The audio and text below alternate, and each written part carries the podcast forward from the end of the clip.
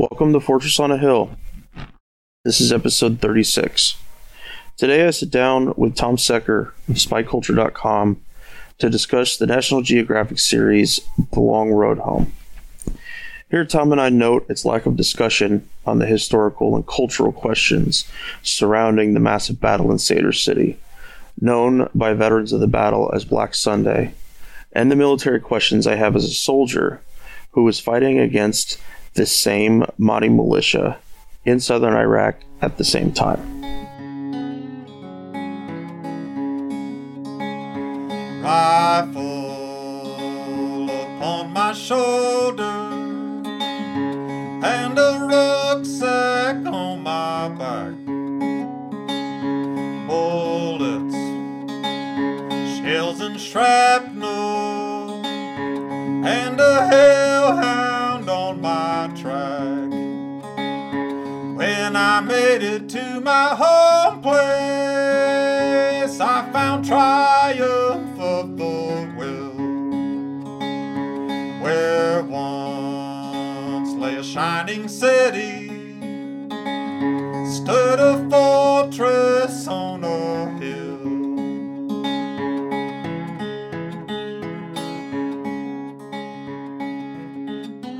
Welcome to Fortress on a Hill. Thank you for joining us. For those new to the show, Danny and I are two progressive veterans who take the military and veteran stories of the day and add some much needed context. Tom Secker, welcome back to Fortress on a Hill. Thank you for being with me today. Thanks for having me back. It's good to be talking to you again, my man. So, the long road home. Um, I really, really enjoyed your piece on it. Um, I especially enjoy that you're a civilian who never served in the military, looking at military things through a civilian lens. I think there are things that you pick out about it that somebody like me, or even a, a if we were talking about British military, former British military would.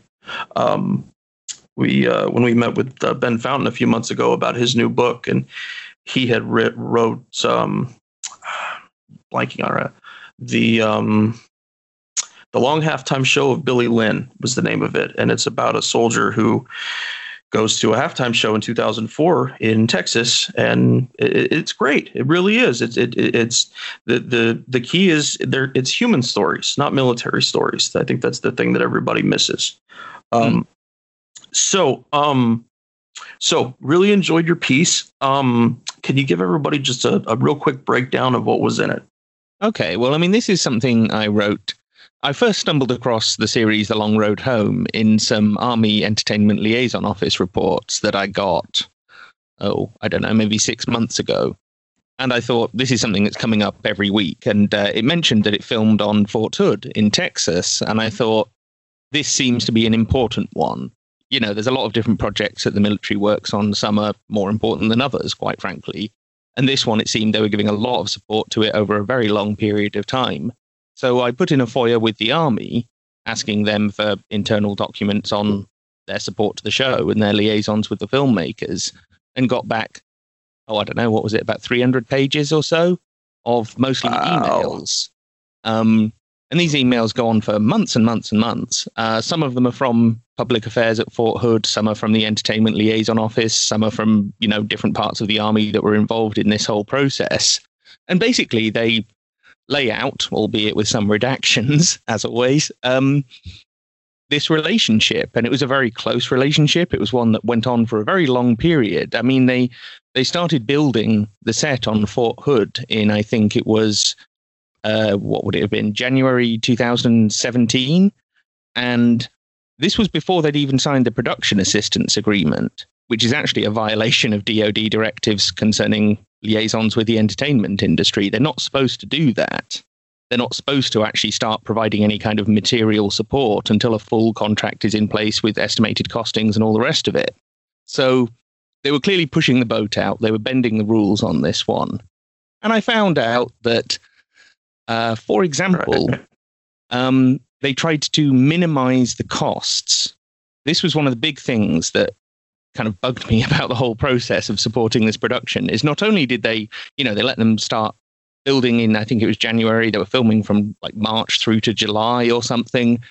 This was a big, big project, and this involved months and months of people working at Fort Hood to support this thing. And yet it only cost them less than half a million dollars. When the initial estimate came in for support, it was about half a million dollars. And the producers kind of balked at it and said, oh, that seems a bit high. That seems a bit more than we wanted to spend. So the Army set about finding imaginative ways to reduce those costs because the producer is supposed to pay the army for everything. Every last hour of someone working on it, every last you know milliliter of fuel that gets used in moving these vehicles around for filming, absolutely everything, so that it doesn't cost the taxpayer a buck. Yet the army really, really they did something I've never heard them do before, where they essentially redefined a lot of the moving the vehicles around as training. They were arguing that, oh, right, if we say that the convoy out to the set, we've got to move these vehicles out to the set every day for filming. If we call that training, then we don't have to charge the production company for it. And yet, how can, you know, driving in a straight line out towards a set really be considered training? Come on. So they were effectively subsidizing in an economic sense as well as a sort of you know, cultural and production sense. Uh, they were subsidizing this production, which they're not legally supposed to do or even are allowed to do. So I thought this was a pretty, you know, pretty big discovery. You know what I mean? Yeah, no, the uh, moving convoys of vehicles takes hours and hours and hours. Um, it's something I did a lot when I was still in the service. And it it it it's one of the first things I think people toss away when they look at military films, and especially for this film, given the size of the set, um, and of course that you know we as soldiers we have to return uh, any secure, any uh, sensitive equipment like like Humvees, like Bradleys, or you know what they were using, back to the motor pool every day. And so it, it's a it's a great point that the cost in, in fuel, the cost, like you said, personnel costs. There's in, innumerable ways that the production would have been charged, and yet they were not. Um, and and that, that really really says something about who wanted to push this film, this uh, film series. Oh, certainly. I mean, this thing wasn't conceived by the Pentagon exactly, but as soon as the uh, request for assistance came in, they were like, "Oh yeah, this is you know this is definitely something we want to be involved in. This is the exact sort of production that the military loves to support." And there's even a bit in in one of the emails where they're not just talking about this thing about the convoy out to set, but there's also some line about you know and anything else that a sort of imaginative or inventive uh, accountant's officer could come up with. Exactly. So presumably, presumably there were other things that they cut off the bill, and you have to wonder. I mean, that can save tens of thousands, if not hundreds of thousands of dollars. And they're not really supposed to. I mean, I know the Pentagon's got you know more money than God, but they're not supposed to be spending it on this, are they? No, no, and and the it it creates that that that great nebulous environment that lots of elements of the military kind of operate in. You know that that oh I didn't really see that, and that's the first guy you talk to when you talk to the ninth guy involved, and he's like, well I didn't either, and okay, well I guess nothing happened. It, it's a it's a very minimalist perspective on studying history and understanding uh, understanding the military. Um, and that's one of the big big things that uh, I noticed watching it. Um, so, uh, what else? What else about the the Pentagon's uh, the emails struck you, Tom?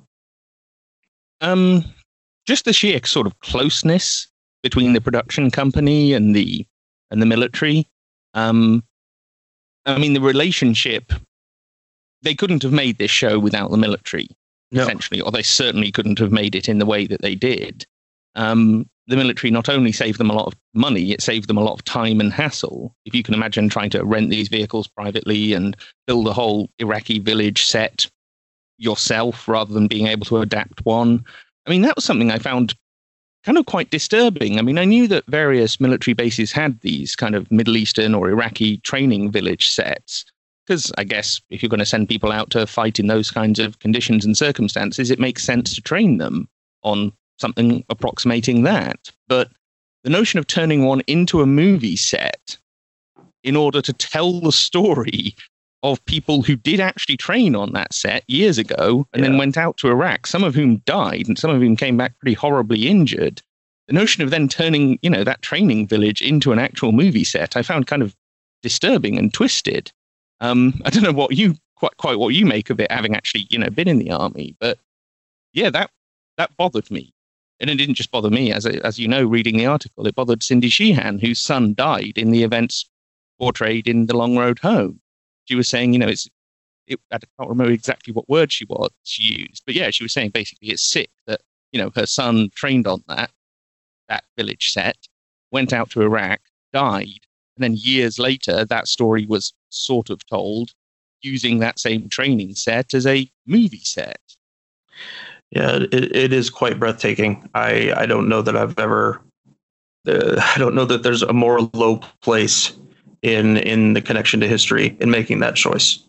Um, you know, and, and I'll commend the, you know, whoever commissioned the buildings there for training, they, they did a great job. The buildings are quite accurate from the places that I saw in Iraq. And I'm I'm guessing that was probably part of the appeal for them to use that was that instead of having to go to say probably Morocco or some other uh, third world place that could closely approximate uh, approximate part of Baghdad, they have this really nice set and oh we happen to have this huge supply of vehicles nearby. Now i think to the places that i trained on at fort lewis and some of them were were quite well built and were great for training but they didn't look like iraq they didn't get that feeling. And there were parts of watching it where i, I could look at the camera look through the camera and everything I would see would be something I, I would have seen there. And so I think that that it, it, it adds to the realism, but we have to admit that that also adds to the propaganda value because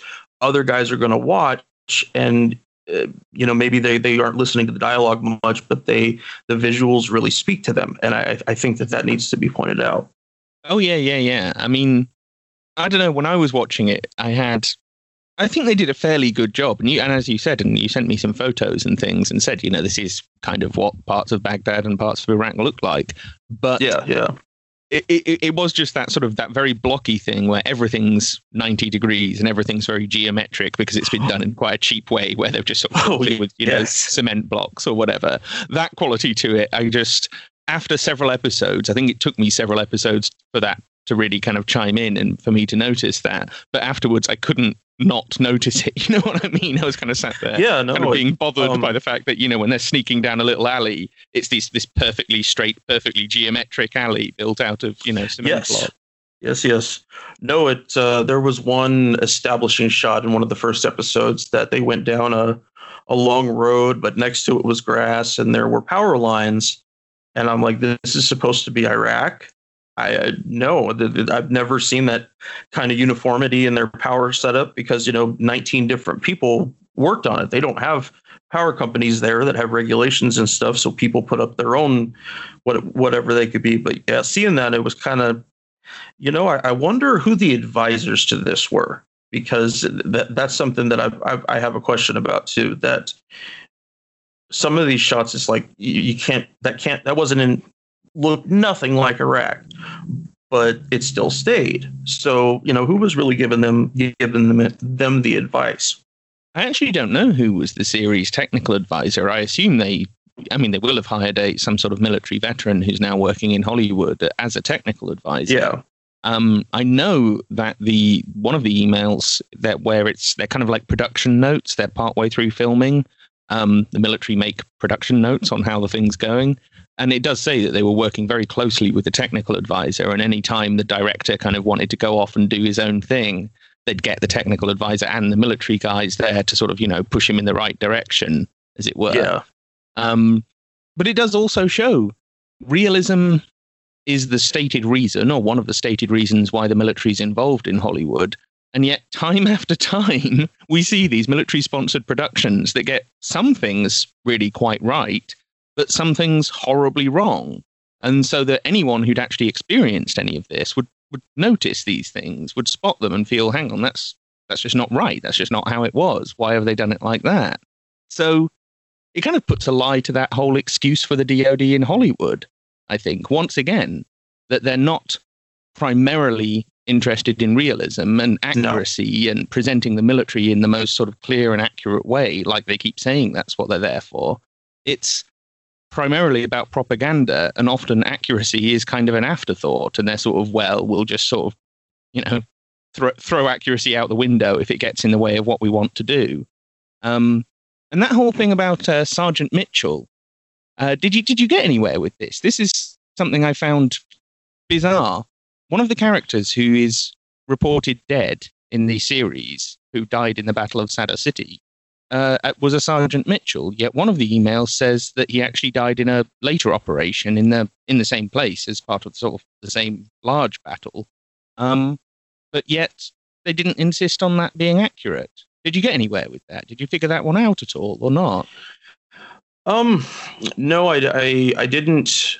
Aside from the obvious change, uh, and and and to me, that's it's very offensive and very, uh, you know, this to change that in a story.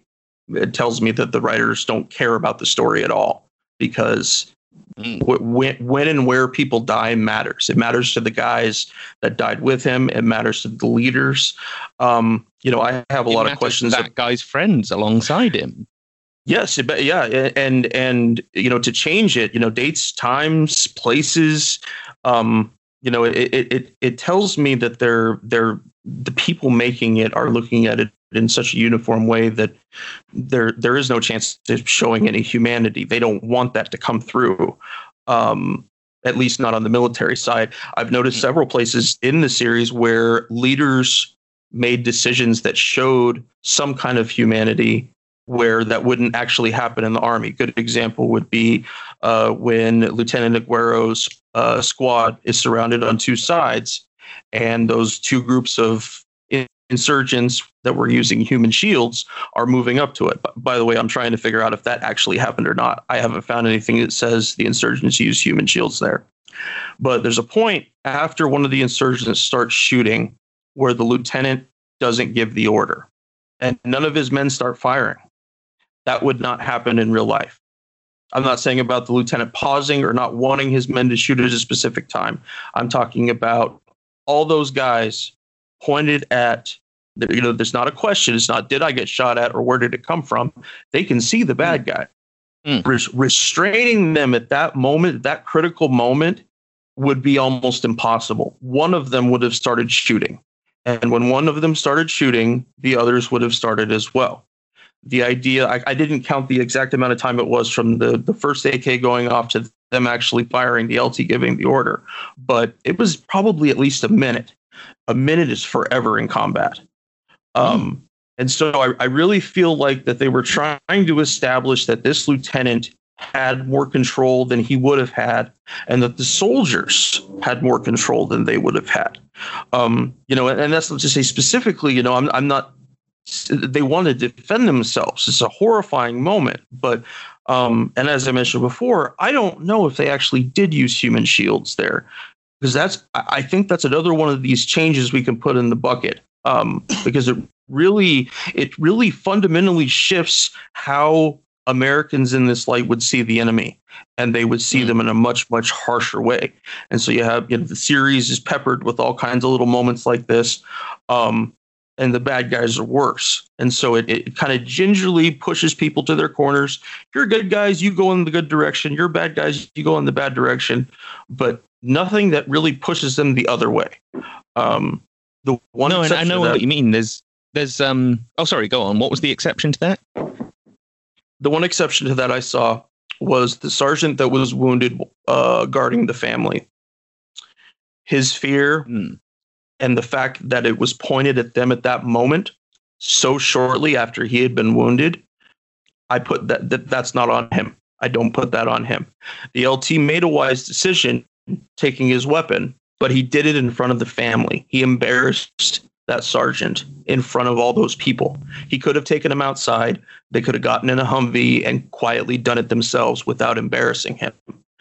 I think that was done to show the LT acting in front of the family, showing the family what he was willing to do to protect them. Mm-hmm. I would mm-hmm. not see that happening in real life. I don't mm-hmm. think. I mean, the, the, an LT might take somebody's weapon, but You take them Um, around the corner and do it quietly and privately and make your point exactly there. exactly and that's what i mean about the, the the compartmentalization of the military is that you know one team doesn't always know what the other team's doing they're busy doing their own shit so it it it, um but yeah and um um anyway go ahead tom i'm sorry i went on a lot longer there no, sure, sure, man. Um, I mean, you're absolutely right. The uh, the bit with the human shields. Um, I've not come across anything that actually says that's real. I mean, maybe that's what happened. I really don't know.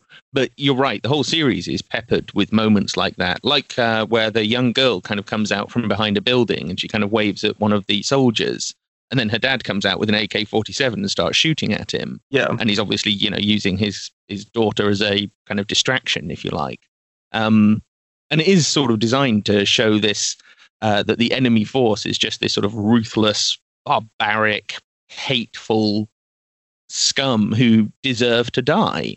Um Yeah. that's the underlying message that comes through in in all of this. I mean their their motives are never explained at all.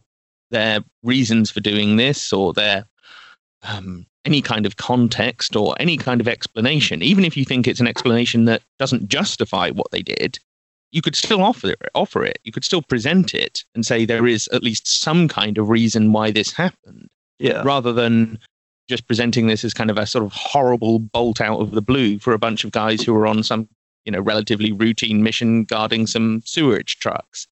Um, and yeah, particularly the bit with the human shields and the the pause after the two crowds at either end of the alley start shooting at the soldiers.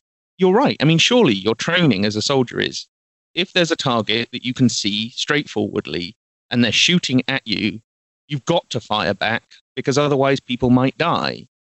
Part of the whole point of you know being a, a team and being a trained army is that you, you simply react according to your training. You have to fire at that point because what other choice is there?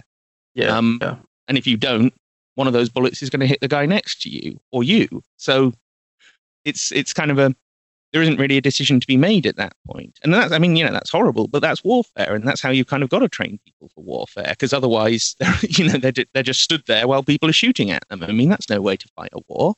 yeah Um, Yeah. So, so no, I, I think that you're absolutely right that that was to try and add a, I don't know, a kind of slight softness and a slight sense of morality or something to things. When at a point when it makes no sense to start having some kind of moral question about this. I mean, if people are shooting at you, you can have the moral debate later. The important thing is to stay alive. So exactly um, yeah, it, it was it was very strange. I mean, that's kind of the dramatic high point of the whole series, because for most of it, that that one unit are kind of you know hidden out in this house, and for a lot of the time, they're just sort of cowering behind walls and kind of trying to keep their sectors covered and what have you. Um, but in terms of actual action, that's probably the high point, and that's the point at which they tried to slip in this thing about oh well you know you've got to see these soldiers as ultimately you know very very moral people particularly when compared with the enemy who are so horrible and using you know innocent civilians as human shields. It was so utterly one-sided and so utterly simplistic when you know and given the extent that they went to to show you the kind of backstories of several of these different major characters and they kind of you know in each episode or at least each of the first six i think they actually pick one person's story and kind of show you all the way through none of that is done for any of the people on the other side. No. They are just an evil arab horde out of nowhere who want to kill. That's it. And that's not what happened most fundamentally i mean as, as we were discussing in, in some of our emails and things there is a whole kind of backstory to why the Battle of Sadr City and why Sadr City, which was up until that point relatively peaceful, why it suddenly kind of exploded into horrific violence. But there's no attempt in the series to explain that. It's all lots of scenes of guys with their wives at home. Well, okay, fine, I get it, but what about the other people? Why, why did this? Why did they do this? surely that's something that in eight hours of television you could devote at least a bit of time to trying to explore and explain. absolutely I, I, I completely agree. I in listening to you talk, I, I'm I'm reminded I'm reminded of something about um, propaganda that I forget a lot, and that it's we uh, propaganda is designed to work on everybody, whether you're a soldier or not. Mm. So all these family scenes, mom being mad and stomping off because brother's going to go back to the war again. Um, you know, I, I want to say they're all threads to pull on family, on military family members, um, and and and creating those questions in their in their minds, because I think that's that's that's the biggest thing is that they want people to have questions. They want because eventually their soldier, whomever they happen to be, and whatever connection they have, is going to walk down this path. That's kind of the the mind state I'm hearing, and so whether or not to reenlist, whether or not to um, say that the Iraq War was, well, it was a really messy war and a lot of bad stuff happened, but I still think we did the right thing. You know, that it supports those kind of very vapid history list thoughts um, that don't properly convey it. And because we're in a, a, a period of time now where war is everywhere, that's I think that's what they have to do. They have to convince everybody in the family that it's acceptable um, when choices are never that simple, but they want to. They, I, I know I mentioned uh, to you about the linear storylines. You know that they really, really want to grab on those linear storylines because those are easier for people to pick up on, especially men. You know, it's easier for a man to watch an action movie, come out of it, and yeah, those guys are tough sons of bitches. Yeah, yeah, yeah. Mm-hmm. But but not have hard questions you know, because there were maybe a hard question in that movie. Well, this thing is full of hard questions and nobody answers. Nobody, you know, it's like it's like what the fuck's going on here? You know, uh, here, here's here's here's one the uh, the LMTV that was the open back flat little tiny semi truck those guys were having with 16 guys in it. 16. Had that truck been hit by an IED, you're talking at least 10 dead soldiers, maybe more. Mm-hmm. Um, but there, you know, it, you know, I, I, didn't hear any of them talk about that. What the fuck is this shit? We don't have armor. I don't understand it. You know, and and there's another one. So in the beginning of the Iraq War, um, aside from our heavy armor, we did not. Uh, the American military did not have very many up armored Humvees. That's what we would call them. Um, we had lots of the soft skin ones, and that's mainly what you see in the movie. Aside from the big Bradleys, they are a bunch of different designations of them, all different ones. You know, this one has this kind of pump, this one doesn't, or some crap. But um, none of them had armor. The colonel did.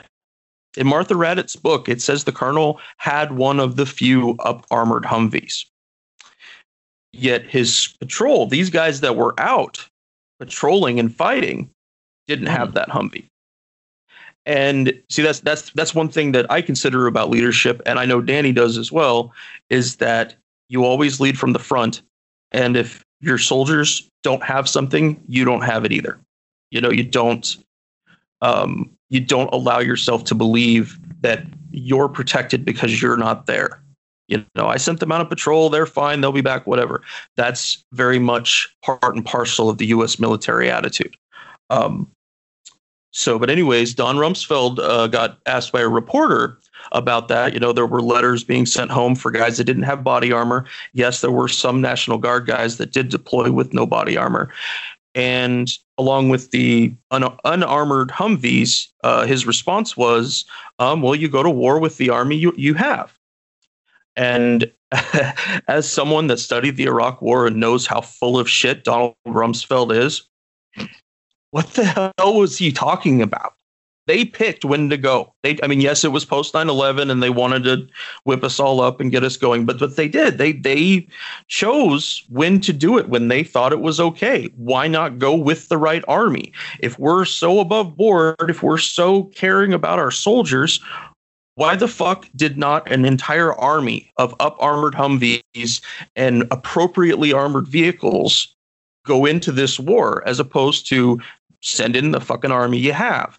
That's that's a it's it's, a, it's a macho male. I'm going to drive through it instinct, and it mm-hmm. doesn't work in leadership. It doesn't. Leadership requires sacrifice, and those fuckers have no idea about it. You know, the the the the President Bush that just got that Liberty Medal back here um, for work with veterans. Yeah, that's those are the fuckers that that thought that was a great idea. So, um, so if you don't mind, Tom, I was going to go through a little bit of, of my list here. Uh, some I'll I'll chalk off some of the stuff that we've already hit. Um, Sure. so I want to talk a little bit about Sadr City itself.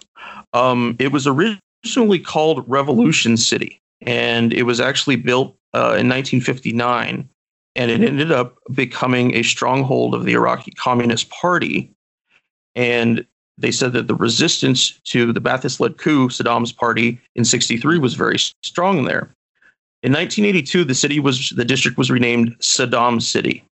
It became known for poverty, uh, and then it was renamed Sadr City again in April 2003.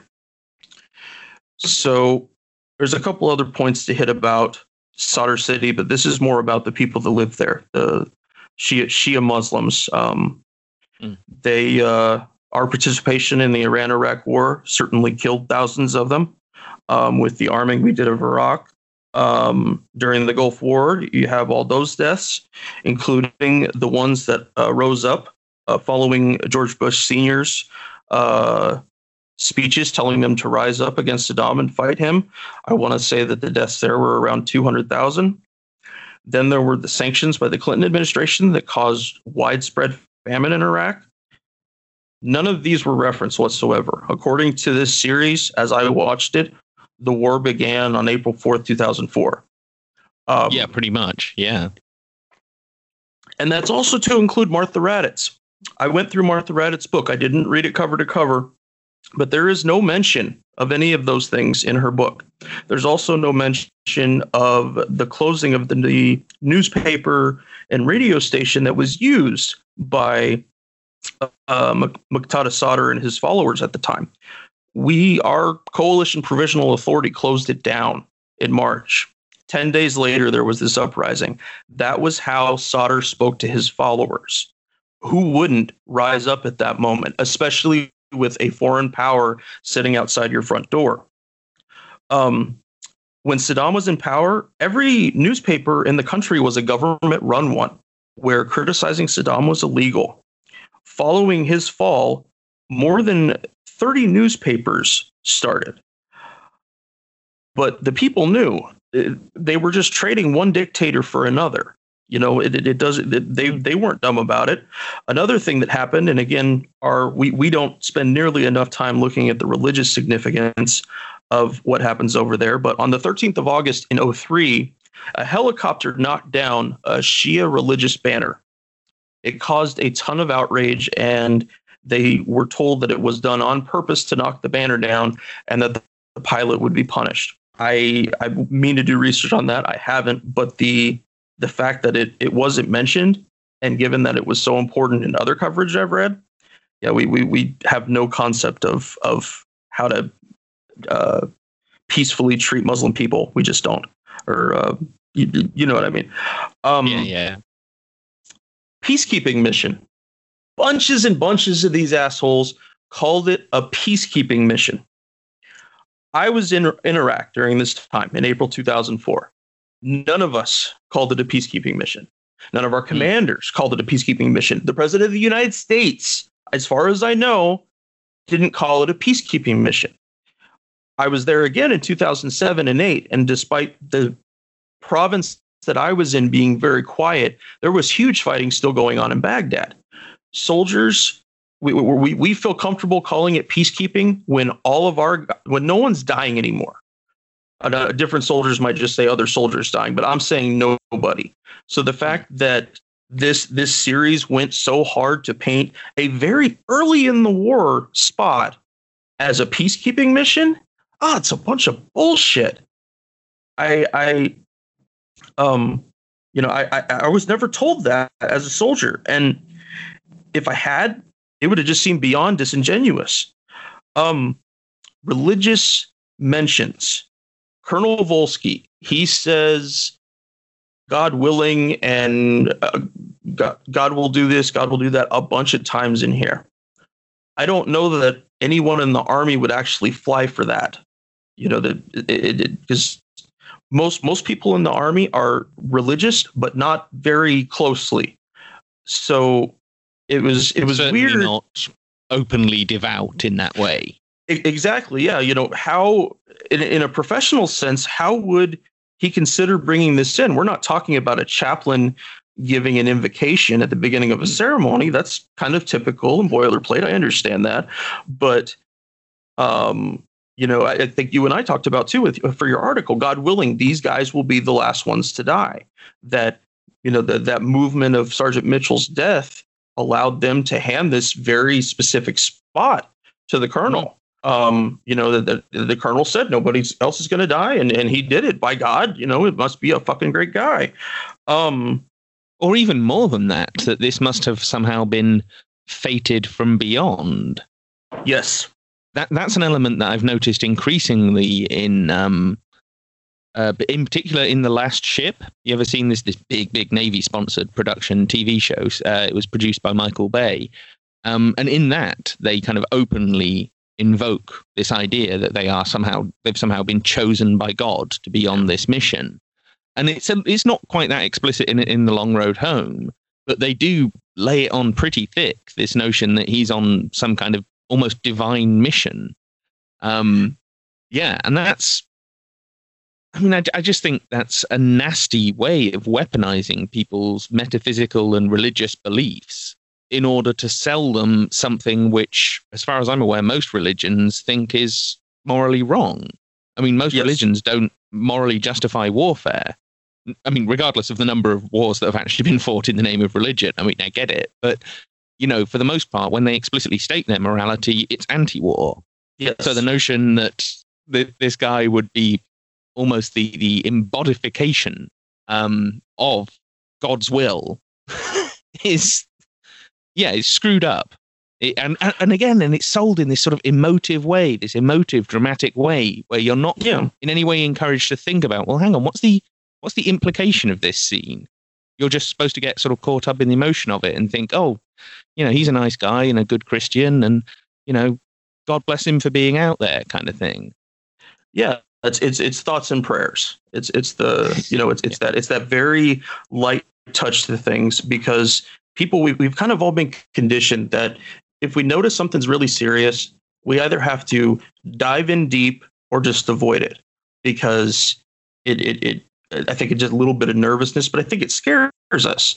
Um, and especially with war, war and the military are incredibly touchy subjects. So, you know, th- there's so much in here that is nonverbal. It's not even stuff that they did. I made a list uh, when you're talking about the the religious part of it. I, I call them uh, myth- mythic action scenes. Uh, very much the the horse the horse charge in Twelve Strong. Um, the colonel, while he was briefly out, and again, you know, this was hours and hours. It's not an examination of the actual fight, but in the very brief time in the series that the colonel was outside the wire on a patrol trying to get his men, he managed to remove a grenade from a soldier's pouch before it exploded. It had gotten shot, and he managed to get it out of his pouch and throw it before it exploded.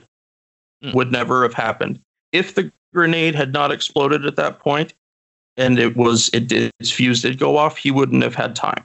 But it's a it's a but it's real easy to to add that into his pile. You know, add that to things that he's done that um, go like that. The other one, another one, was when Staff Sergeant Miltenberger was at that intersection with the bird. Remember what the, was it? A, Yeah. It was like a crow or a raven, and the colonel and they tied those two events together. They tied the time of those two things. Who the fuck knows if they actually happened at all near each other? But we're supposed to to look at that. That the colonel saw the bird and suddenly, hey, we we got we got reinforcements. We're going to be okay. Suddenly, Staff Sergeant Miltenberger sees the bird and and he knows that's dangerous. And it's like uh, every once in a while in real life that does happen, but it has nothing to do with each other. The, the, the, it's just that you got an inclination of something and went with it. But it, it does. It just it just adds to that stack. Wow, this guy's really sharp. Wow, nobody else died under his command. Wow, he was able to pull that grenade out. It just adds to the uh, just adds to the pile of bullshit.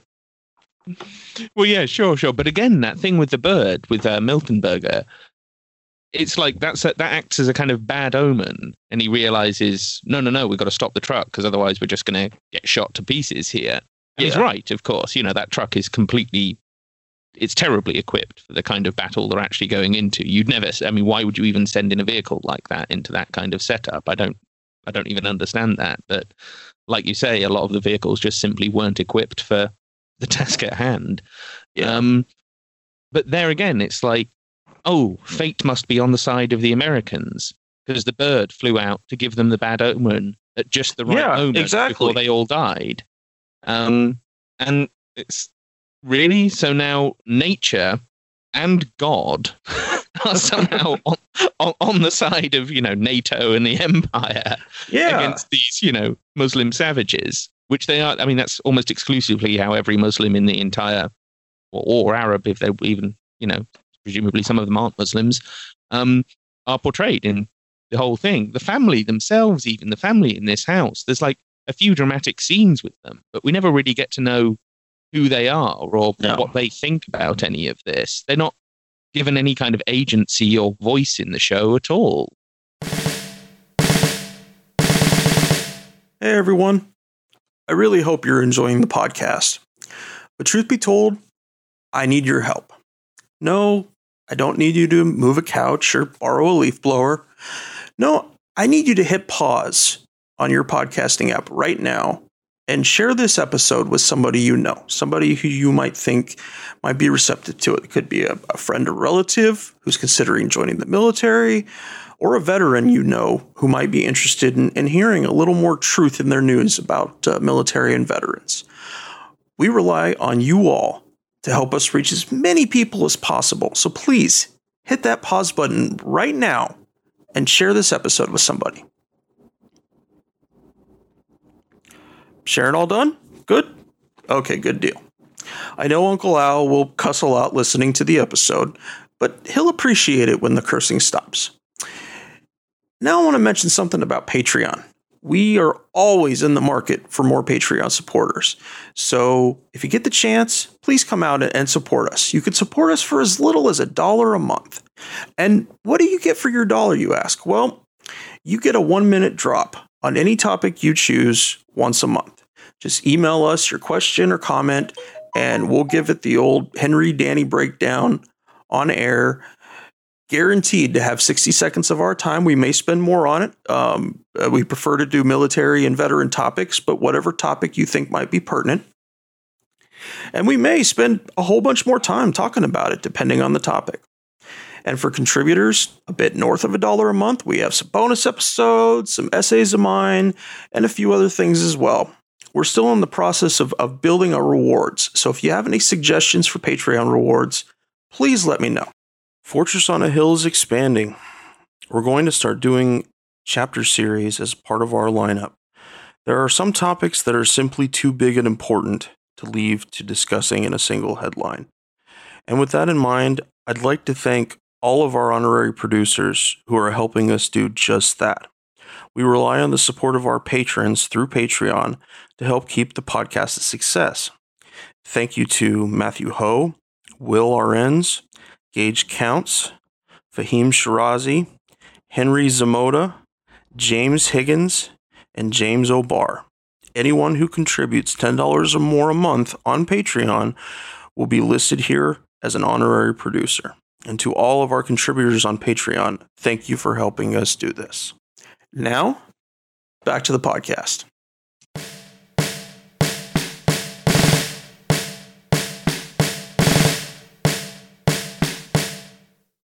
The more that I see moments like this in military films, the more that I know that there's nothing nothing really of substance of it. For example, you mentioned about the family.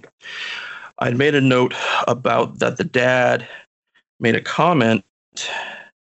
Um, yes, the interpreter's father said he's grateful to the Americans for freeing them from Saddam. My question was, is would he really say that? I mean, I, I, I guess it's it's it's plausible. And his wife asked him why, and he said he says it's different this time. And the wife asks how, and the husband says he feels it.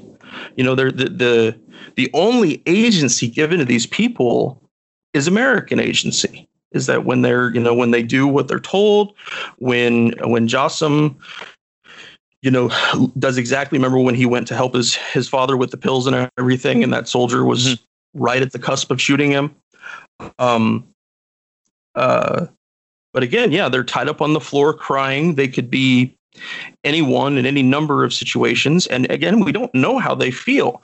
We don't know actually what's happening there. Um so and the and the mistake with that the the the putting the wounded soldier in charge of guarding the family.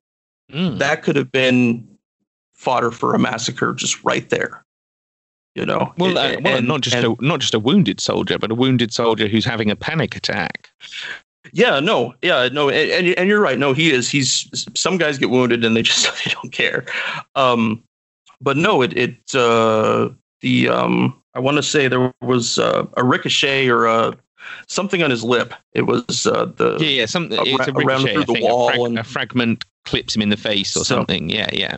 But yeah, no, it, it, did. It terrified the hell out of him. And again, that that's an understandable state of being. You know, we get mm. that. Hmm. We get where he's at panicking and wanting to get away from the thing. But then he's set downstairs to guard the family, and I'm like, oh my god, this is horrible. I mean, even if you're you're short on people, which the lieutenant, despite being trapped there, wasn't short on people. He had manpower to do a few things if he needed to. Um, puts him in charge. Watch these people, protect them, make sure they're all safe. I, I was wanting to get up and punch the shit out of lieutenant. Um, so who, who is portrayed so well. I mean, you, you yeah. were talking before about some of the kind of almost sort of magical things that people do at times in this series. Um, I mean, there was one with him uh, just after the ambush has taken place. When they when they start going down the side alley to find a house to hole up and you know a taller building where they fit so they can have some kind of observation point on top, um, he's walking straight down the middle of the alley, which makes no sense if you've just been ambushed because you I don't know you know yeah.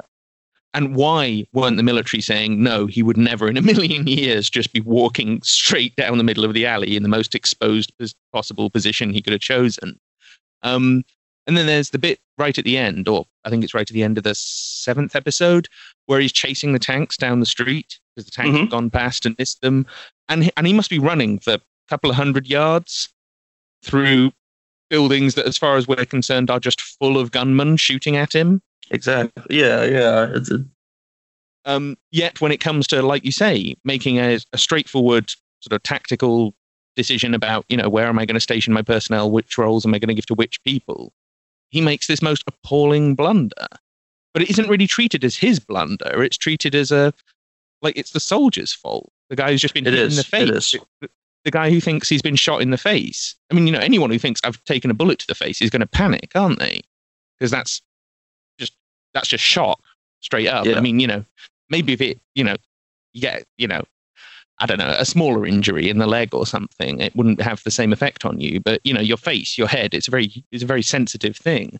So you can totally understand his reaction. And like you say, it just makes no sense to send him down to almost the most difficult role in the whole house. People he doesn't, he can't speak their language. You know, how are you supposed to guard people when you can't even talk to them in your own language when you're suffering a panic attack? It just, it's absurd. And and like you say, uh, uh, the lieutenant uh, Aguero, I think his name is, mm-hmm. comes out of the whole thing shining. He's supposed to be one of the heroes in all of this. It's it's bizarre. It is what it is. It's kind of bizarre and irrational when you actually start picking it apart. No, it is. It's, it's uh, there's quite a few things here that I had I had questions about stuff that he did. Um, example for one thing for him is that they keep saying they don't know where they are in the city. You know that they don't understand where they're at, and hmm. that that may have happened in the first moments of the ambush, but after a time, they know where they are. I mean, they may be off by 500 meters or so, but they can go to their map and look and say, okay, we're close to this, we're near this. The series makes it seem like the other military forces had almost no idea. We know that they're in these or four blocks or six blocks. I don't think it was like that. because that's one of the first things that you do when you get ambushed and stuck somewhere is you figure out exactly where you are. And again, you might be a little off, but to be so far off that the entire through the series, it's like we still don't know where they are. We're gonna have to push through this whole long road to find them because we don't know. Well, they may have had to push through the whole long road, but yeah, they're going to be in this little section. That's where they are, is what we should have heard somebody say. And we didn't, and we didn't get that at all. Also, the staff sergeant that is second to the lieutenant in that ambush squad, he is right on the verge of, of mutant or not mutiny, but actually he's past insubordination. Some of the things that he questioned the LT about, um, yes, he does speak the language. I think they kind of wanted to make that a uh, a one-two punch where you got the combat version LT and the experienced sergeant, and we're going to listen to the experienced sergeant who wants more violence for some reason. I, I think that you know that that was definitely purposeful. Hmm. As we, it, it's it's a it's a real common thing in the army. You have uh, an inexperienced officer or inexperienced at their particular level with a higher ranking NCO, and it's you know it's how people go up the chain of command. For every commander, every general, there is a command sergeant major that that advises him. Hmm. Um, and so I think that they took they took that NCO thing for a spin. This guy had been deployed before. He speaks Arabic. He um, is suspicious of the family pretty much the whole time, despite the fact that he speaks Arabic and could have sat there and listened to him for hours and know what was going on. Um, they made it seem like Jassim, the interpreter, was loyal to the military pretty much throughout, didn't they? It just he he wasn't he didn't spill his guts about who his family was he just continued on, but he towed the army line, not not the not the interpreter line at all, if that is a line. Um, but as far as that, you know, the questions that he was asking through the series, I think, are valid questions. And when he found his friend murdered, it was clear it wasn't it wasn't supposed to be the U.S. military that we're looking at for the murder. It was Hmm. the the the Mahdi army guys. But the question is, is that in a war, can you do that? Can you d- divide down who's going to be violent and who isn't? Who is trustworthy and who isn't? Um, yeah, and then It's a, and di- yeah, it's uh, a difficult one. Yeah, I hear and what you're saying. Yeah, and and it, it gave me the impression that they might have considered Jassim to be like a Sadr plant, like he was somebody who would listen in and then inform on on the U.S. military. And I, I don't know if that happened. I'm, I assume it did with different interpreters. It did, it did happen time to time, usually not in, in a big way. Um, but with his meeting with Sadr, um, which, as I know, as far as I know, at that particular time, he, he was on the run from his life. So the fact that he was there conveniently before this all began to to to minister to to this to this guy, I don't I don't buy that at all. Um, No, no, it doesn't. It doesn't add up. Yeah. Um, But you've but you've got to have some kind of um, I, I guess image of the bad guy. You've got to have some kind of leadership that sort of in some way explains why these all these hundreds of gunmen, these seemingly endless numbers of gunmen, uh, are doing all of this. Um, and it's kind of ironic that, perhaps not ironic, that it's in the episode where we're finding out about Jassim's background. Um, that that's where we get to see him because he's otherwise not really referred to, as I recall, anywhere in the series. They don't no, actually talk about who this army is, who this, you know, uh, Shia militia is, or why No. they're, or n- let alone why they're doing this, what their reasons or motives are. Um, and also, I mean, the first time I watched the series, because I actually watched it twice, um, I did notice how, you know, the- you've got this interpreter character, and he's, you know, when they're just out on patrol in the initial episode, he's you know he's one of the guys and they're quite friendly towards him and all of that. And you get this kind of very simplistic you know good muslim bad muslim thing going on. And then as soon as the initial ambush is over and they've taken refuge in this house they turn around and accuse him of being some kind of spy or infiltrator Mhm. or someone who's in some way betrayed them. And you know he's the reason why this has happened. And i was thinking right so even the one Muslim that you're willing to accept is actually kind of a good guy, even he's got to be subject to suspicion at least some of the time. Yeah. And it's it's kind of viciously prejudiced in a lot of ways, this series. I'm sure people will watch it and say, oh, yeah, but you know, they did have an Iraqi guy who's the interpreter, and we do get to learn his background as well. So, you know, it's all kind of whatever. Um, but that's not actually what it's doing. It, No. It's it, out of the hundreds and hundreds of Arabs and Muslims that you see in this series, the vast majority of them are just violent, savage maniacs with apparently no reason for being so. Um, uh, cow- cowardly to include, cowardly. There was that guy that got up from the pile of dead women and children, and he was, you know, had been the instigator. You remember, and then he just ran off. Um, you know that these are these little subtle subtle things in there. You know, and I think the thing with Jassim keeping his family secret is that.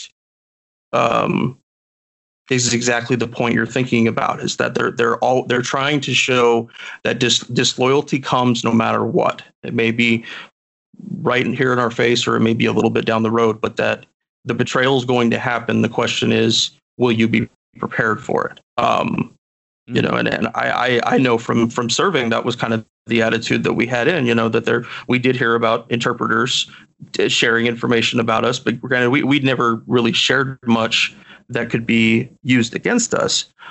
Um, but the idea, like you said, that they're all bad, that that they're they're not a trustworthy son of a bitch in the crowd.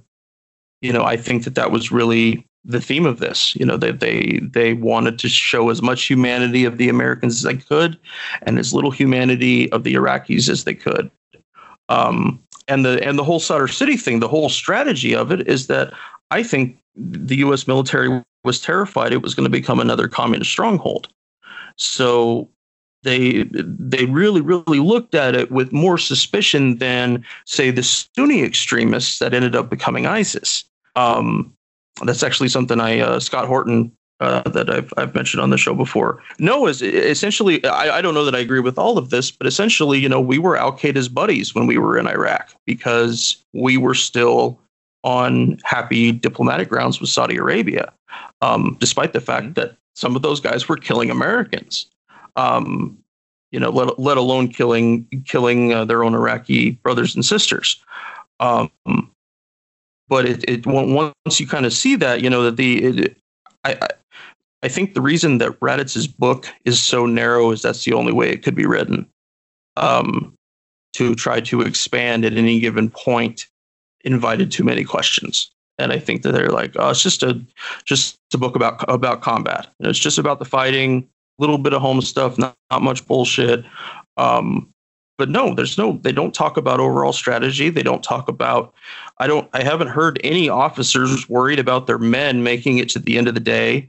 Or and I mean NCOs or officers, any leaders worried about their men making it through this.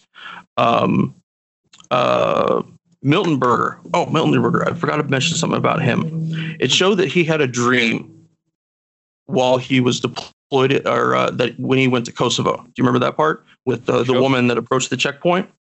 Yeah, yeah, yeah. Nothing like that happened. As far as I know, historically, Miltenberger hadn't been deployed before then. His bad premonitions came from his experiences with, I want to say, his uncle or dad that was a Vietnam veteran. And so he had very natural, normal instincts of being afraid going into battle, having heard from a relative. But they tried to change that around that instead of the premonition being someone who had served in a previous war and had been harmed by it, we have somebody brand new to combat and they're what they saw is exactly what we wanted them to see.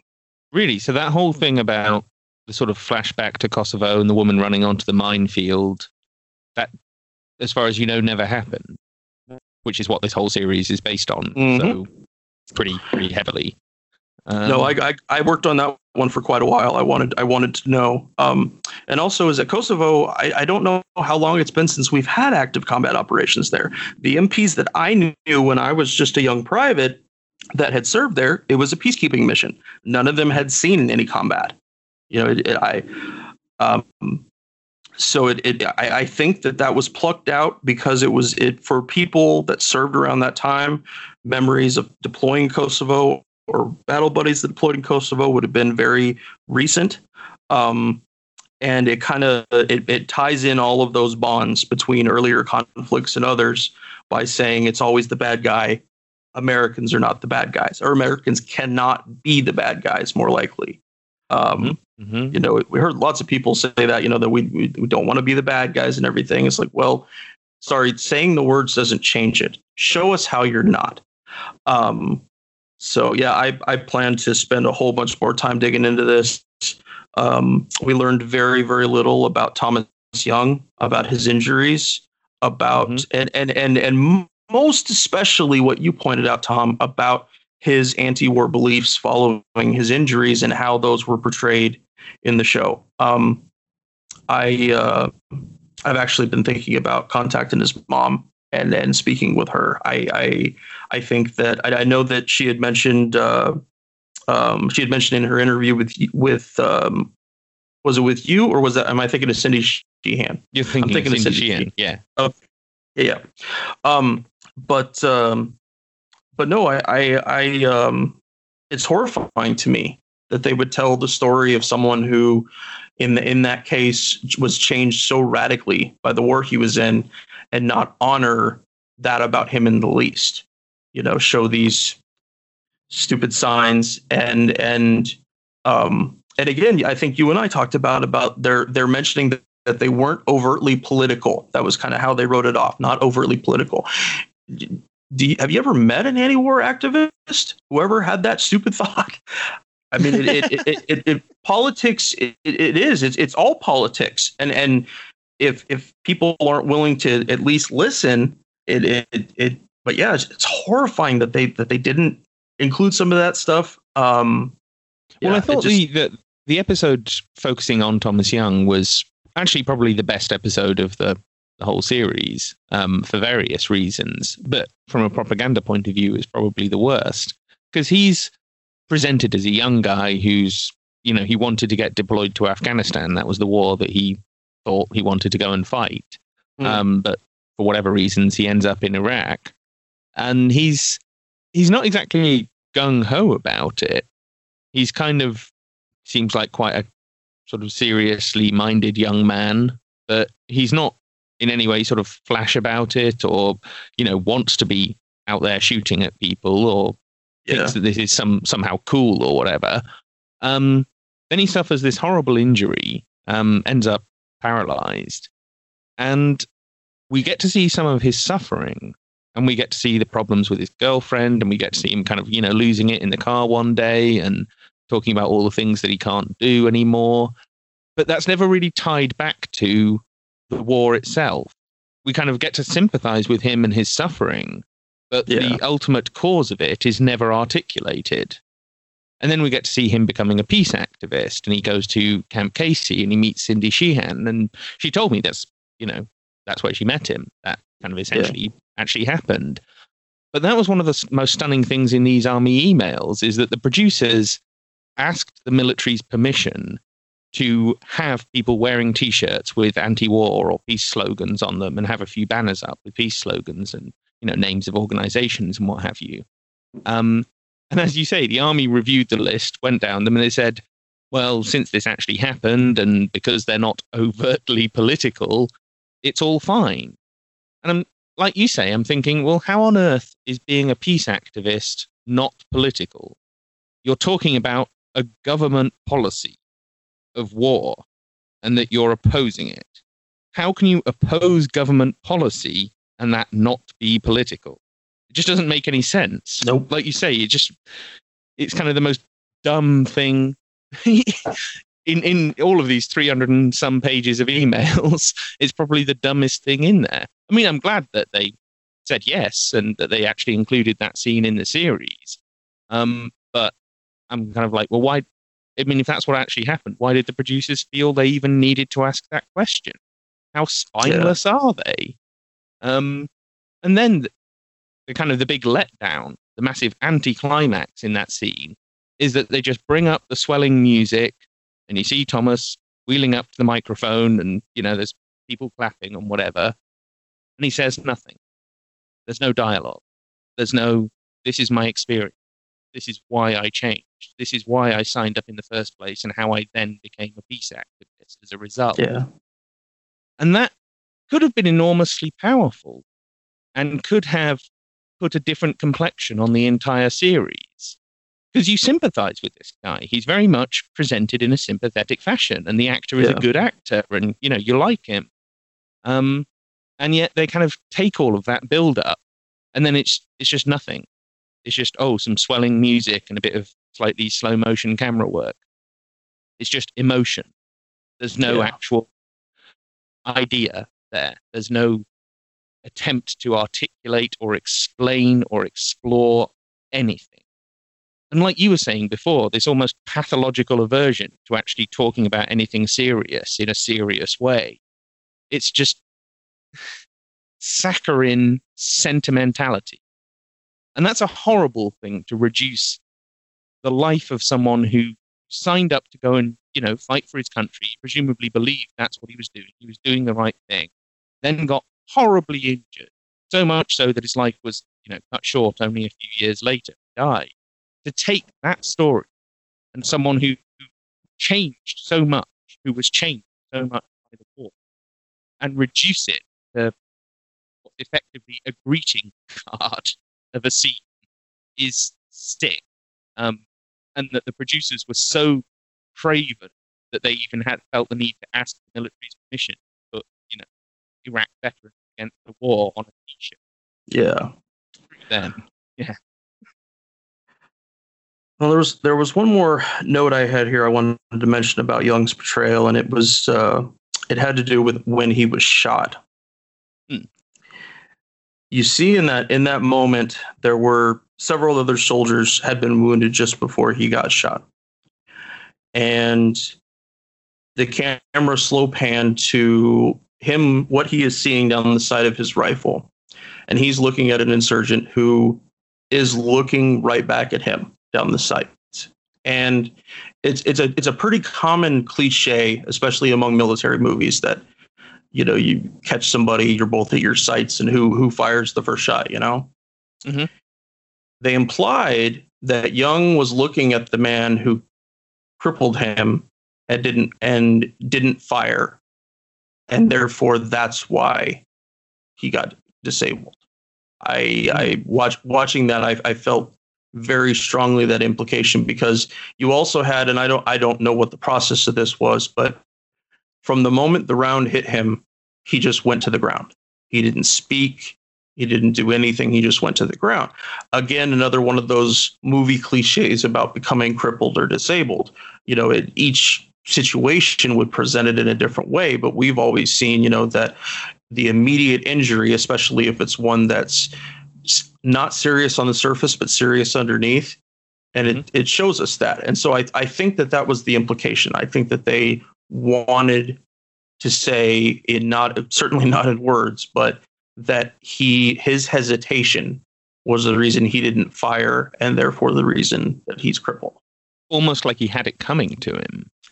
Yet be for not for not fighting in the way that they wanted No, I think you're right. I think that probably was what they were trying to at least imply, you know, for those who were paying attention and Yeah. not just kind of casually watching this combat series as a piece of action entertainment.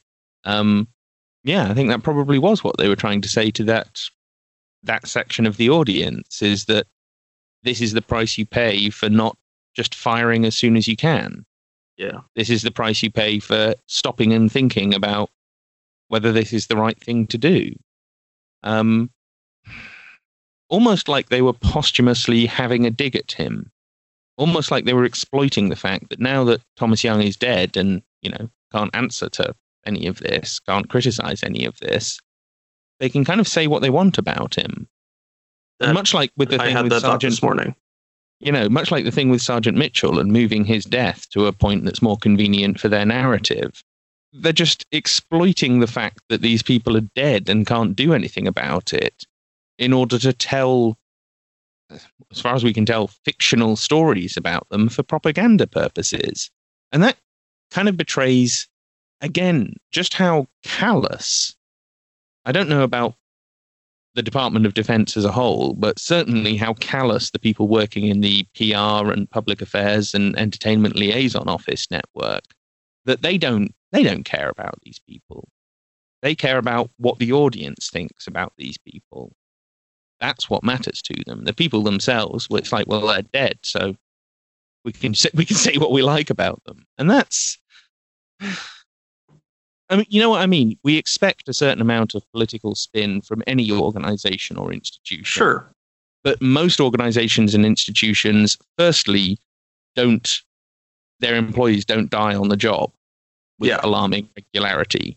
Yeah. And secondly, they don't exploit those deaths in order to try and get other people to recruit and sign up or advocate or send money or whatever it is they're trying to get them to do. And I just think it's it's it's almost almost inhuman what they're doing. Because like you were saying before, there is this big the, the big kind of overriding emotive prejudice of this series is the Americans are human beings, the Arabs aren't, the Iraqis aren't. Yeah. But they're also saying, you know, somewhat more subtly, that the one guy who, because of what he suffered in this war, turned against us, turned against the military way of life, turned against the empire, turned against the war, he's also subject to a bit of criticism and a bit of skepticism and a bit of character assassination. Yeah, if, if if no one had heard the name Thomas Young before they watched this series, chances are good that they wouldn't Google it or try to find out any more information. Um, No. and, and and and also that that runs along the lines of the normal, uh, the normal name calling and and ad hominems that come from people who discount the military. You know, and and and that's why I mentioned about the family, about that the that the propaganda machine has to, in order to survive now, it has to extend to the family.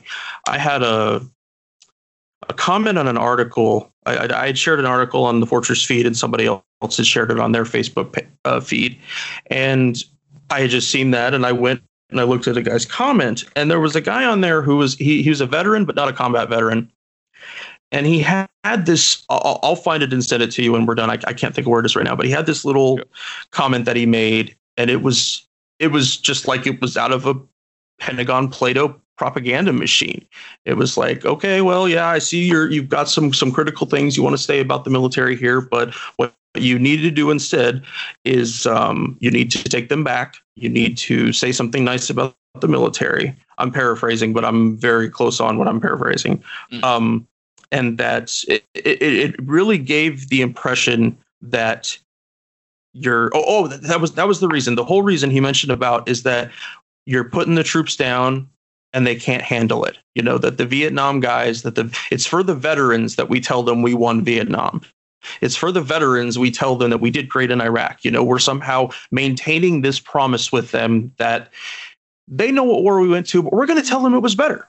You know and, and that goes in in in each direction. We're going to let them uh, take their feelings and and and and coddle them a little bit. But the reality the actual reality is completely skipped over. And you have all, all these different people like that guy on facebook i mentioned that are helping defend them so many different part and parcel people deep emotions and then we defend against the the attacking force the attacking idea and so it, it, it you know in, in a society that doesn't value intellectual uh, thought uh, nearly enough that it works really well on a on a Mhm. society of people who has the kind of issues with education that Americans do. It works. It, it, it ties right into them, you know. And I haven't watched Band of Brothers or Saving Private Ryan in years, but at least those movies did not um, they did not tear apart history. You know, they didn't go and rewrite it to be as favorable as possible. Um, you know, there may have been things I haven't gone through Band of Brothers in that way, but No, sure. It sure. was- but it was, you know, the, the questions that it brought up, the things that the men did to each other, to the enemy, you know, it, it was it was accurate. Um, and so if you're somebody that's already been conditioned for so long to protect the military, there's no reason you stop now. You'd watch The Long Road Home, and wow, those boys sacrificed a lot for our freedom. You know that lovely freedom blanket we like to throw over ourselves. Well, and, and just um, I know we're going to wrap up soon, but one point I would like to make is just think about how few films and TV series um, have actually been made about the the wars of the war on terror. You know, Afghanistan, Iraq, I guess now Libya, Syria. We could inf- include a few others if we wanted. Um, not that many. There's No. quite a few intelligence-based, you know, spy shows and spy films that are set in that world. A significant proportion of which have been sponsored by, you know, CIA, FBI, whoever else. Um, but in terms of like this sort of thing, you know, a war story, there aren't many. In fact, there aren't that many conventional war films being made at all anymore. And this is quite a conventional war film. This has has that feel of like a World War II or a, or a, a film made in you know the 1960s about World War II, something like that. Um, In that it is essentially, a, like you say, a story about combat. That's primarily the narrative that drives the thing forward. And so, I guess what I'm saying by that is that in terms of trying to disrupt the now fairly negative public view of the Iraq war, I think this was quite an important show. And in terms of starting to try to codify that more sanitized positive history, like the, that you were just describing, again, I think it's quite important because there just aren't that many of them. And in No. terms of mass appreciation of foreign policy and mass appreciation of history, and I guess now the Iraq War is history. I mean, I guess it's long enough, long ago enough to, that we could call it that. Um, films and TV play a much bigger role than you know news articles or books or anything else in terms of mass consumption. Yeah. And so something like this, especially on a channel like National Geographic that has a reputation for, you know, documentaries and quite sort of staid, realistic programming and quite almost the mo- more intellectual programming that you get tends to be on something like National Geographic. And so the kind of audience that they're aiming at are presumably the ones that do think a little bit, that, you know, do want to have something that asks a few questions. But as you say before, it doesn't answer any of them. It almost systematically avoids answering any of them, except in the most basic, superficial, ahistorical, emotive way. And if that's what they set out to do, then I guess they accomplished it. But yeah, it's not.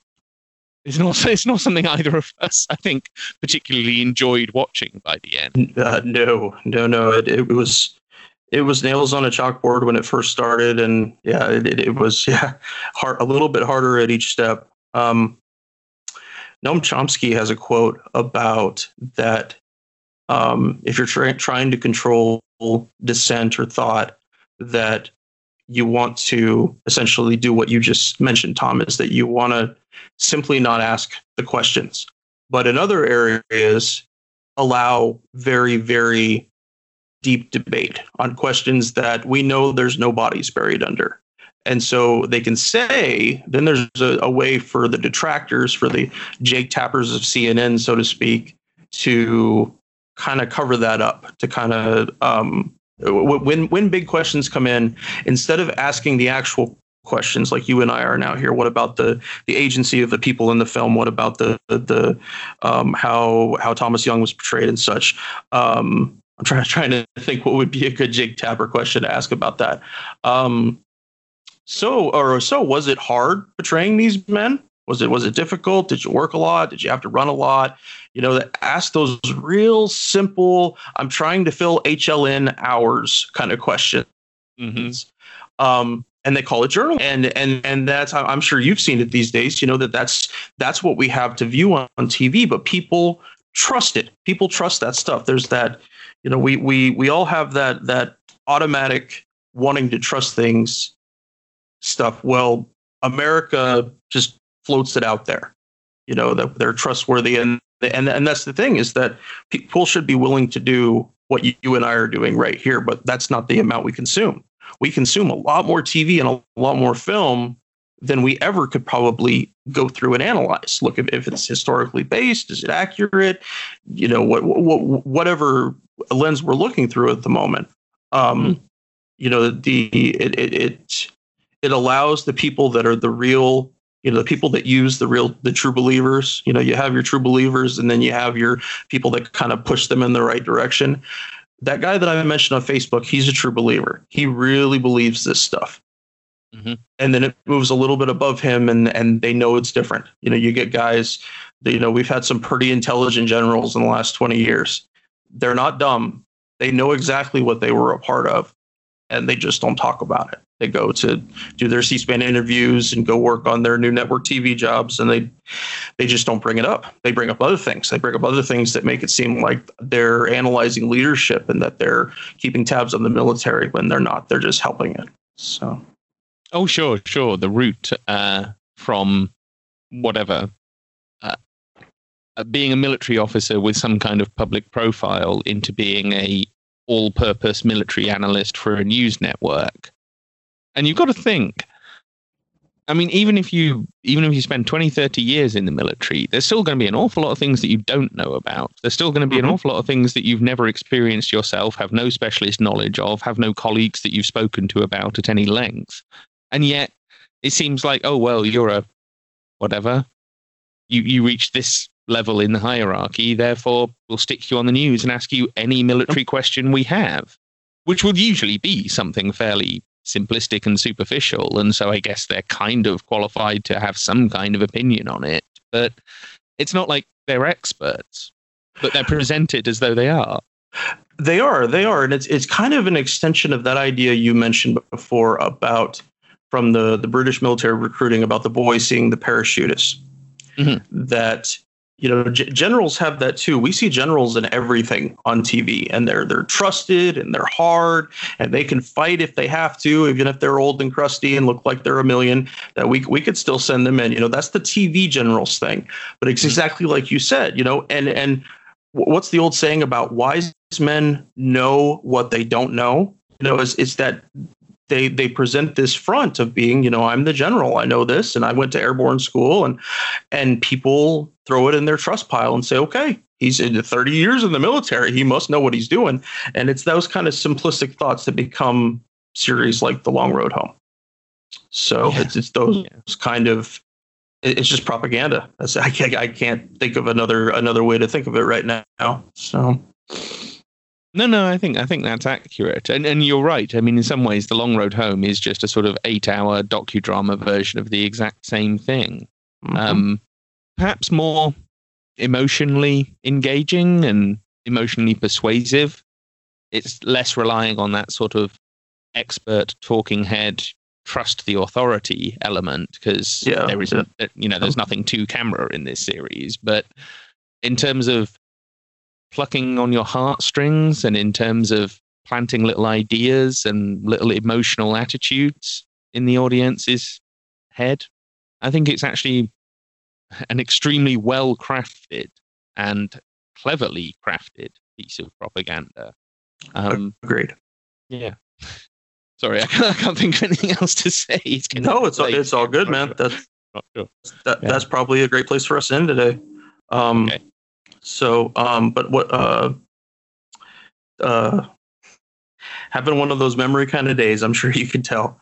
Um, thank thank you so much for uh, coming on the podcast again, Tom. I uh, I really enjoyed discussing this with you.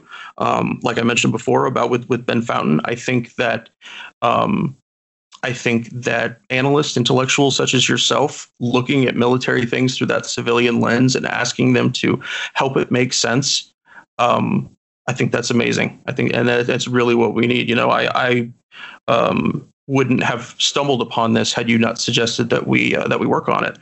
Um, but I'm really grateful for the opportunity, and although it it pisses me off to no length, it um, it crystallizes where people are in normal discourse as far as the military. That they can make something like this, and a whole bunch of people don't get up in arms about it.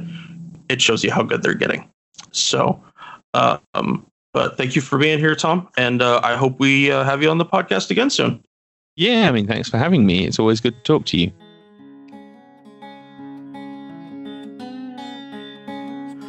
We're on Twitter at Fortress on a Hill and also on Facebook.com at Fortress on a Hill. You can find our main blog page and our full collection of episodes at fortressonahill.com. iTunes, Stitcher, SoundCloud, Patreon, Spotify, you name it, almost anywhere you listen, we're already waiting for you. And hey, we're always in the market for more Patreon supporters. Please consider becoming a contributor at patreon.com. If you're not into doing a monthly payment, think about giving us a couple bucks on PayPal. The link for that is in the show notes. Skepticism is one's best armor. Never forget that. We'll see you next time.